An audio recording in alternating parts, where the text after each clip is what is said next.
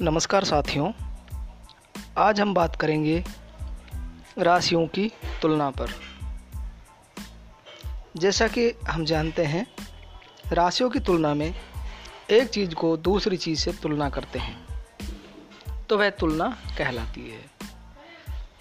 जब हम राशियों की बात करते हैं तो इसमें दो संख्याओं की तुलना करते हैं, जैसे रुपयों को पैसे में बदलना, मीटर को किलोमीटर में बदलना, किलो को किलोग्राम में बदलना, सेंटीमीटर को मीटर से तुलना करना, अनुपात ज्ञात करना, लाभ हानि, रुपये पैसे, इस तरह के जो तुलना है हम इसमें तुलना करते हैं। हमेशा ये ध्यान रखने वाली बात है कि तुलना करने में दोनों राशियों की इकाइयाँ हमेशा समान होनी चाहिए। इसके जो उद्देश्य हैं, दैनिक जीवन में राशियों की तुलना करने के प्रति बच्चों की जागरूकता बढ़ती है, साथ ही साथ ही उनका दैनिक जीवन में प्रयोग करना होता है।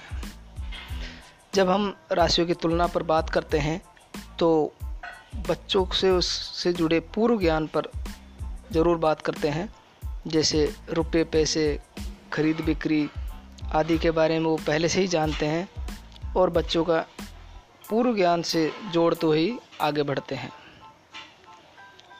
उदाहरण के तौर पर हम उनसे प्रश्न पूछते हैं कि एक सेब का मूल्य पाँच रुपये है और नारंगी का मूल्य सात रुपये है, तो दोनों में कौन महंगा है, कौन सा फल उनमें महंगा है?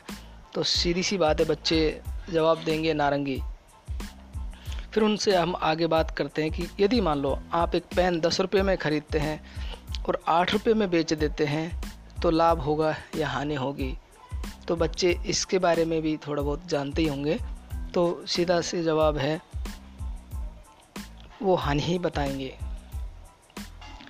इससे फिर हम आगे बढ़ते हुए प्रस्तावना प्रस्तावना पर हम बात करते हैं, तो थोड़ा सा मौखिक बात करते हैं इसमें।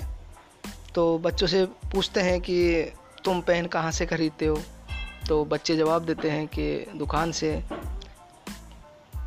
तो फिर उनसे पुनः सवाल पूछा जाता है कि मान लो दुकानदार तुम्हें एक पेन दस रुपये में ख़रीदते हो और पाँच रुपये में बेच देते हो तो क्या होगा?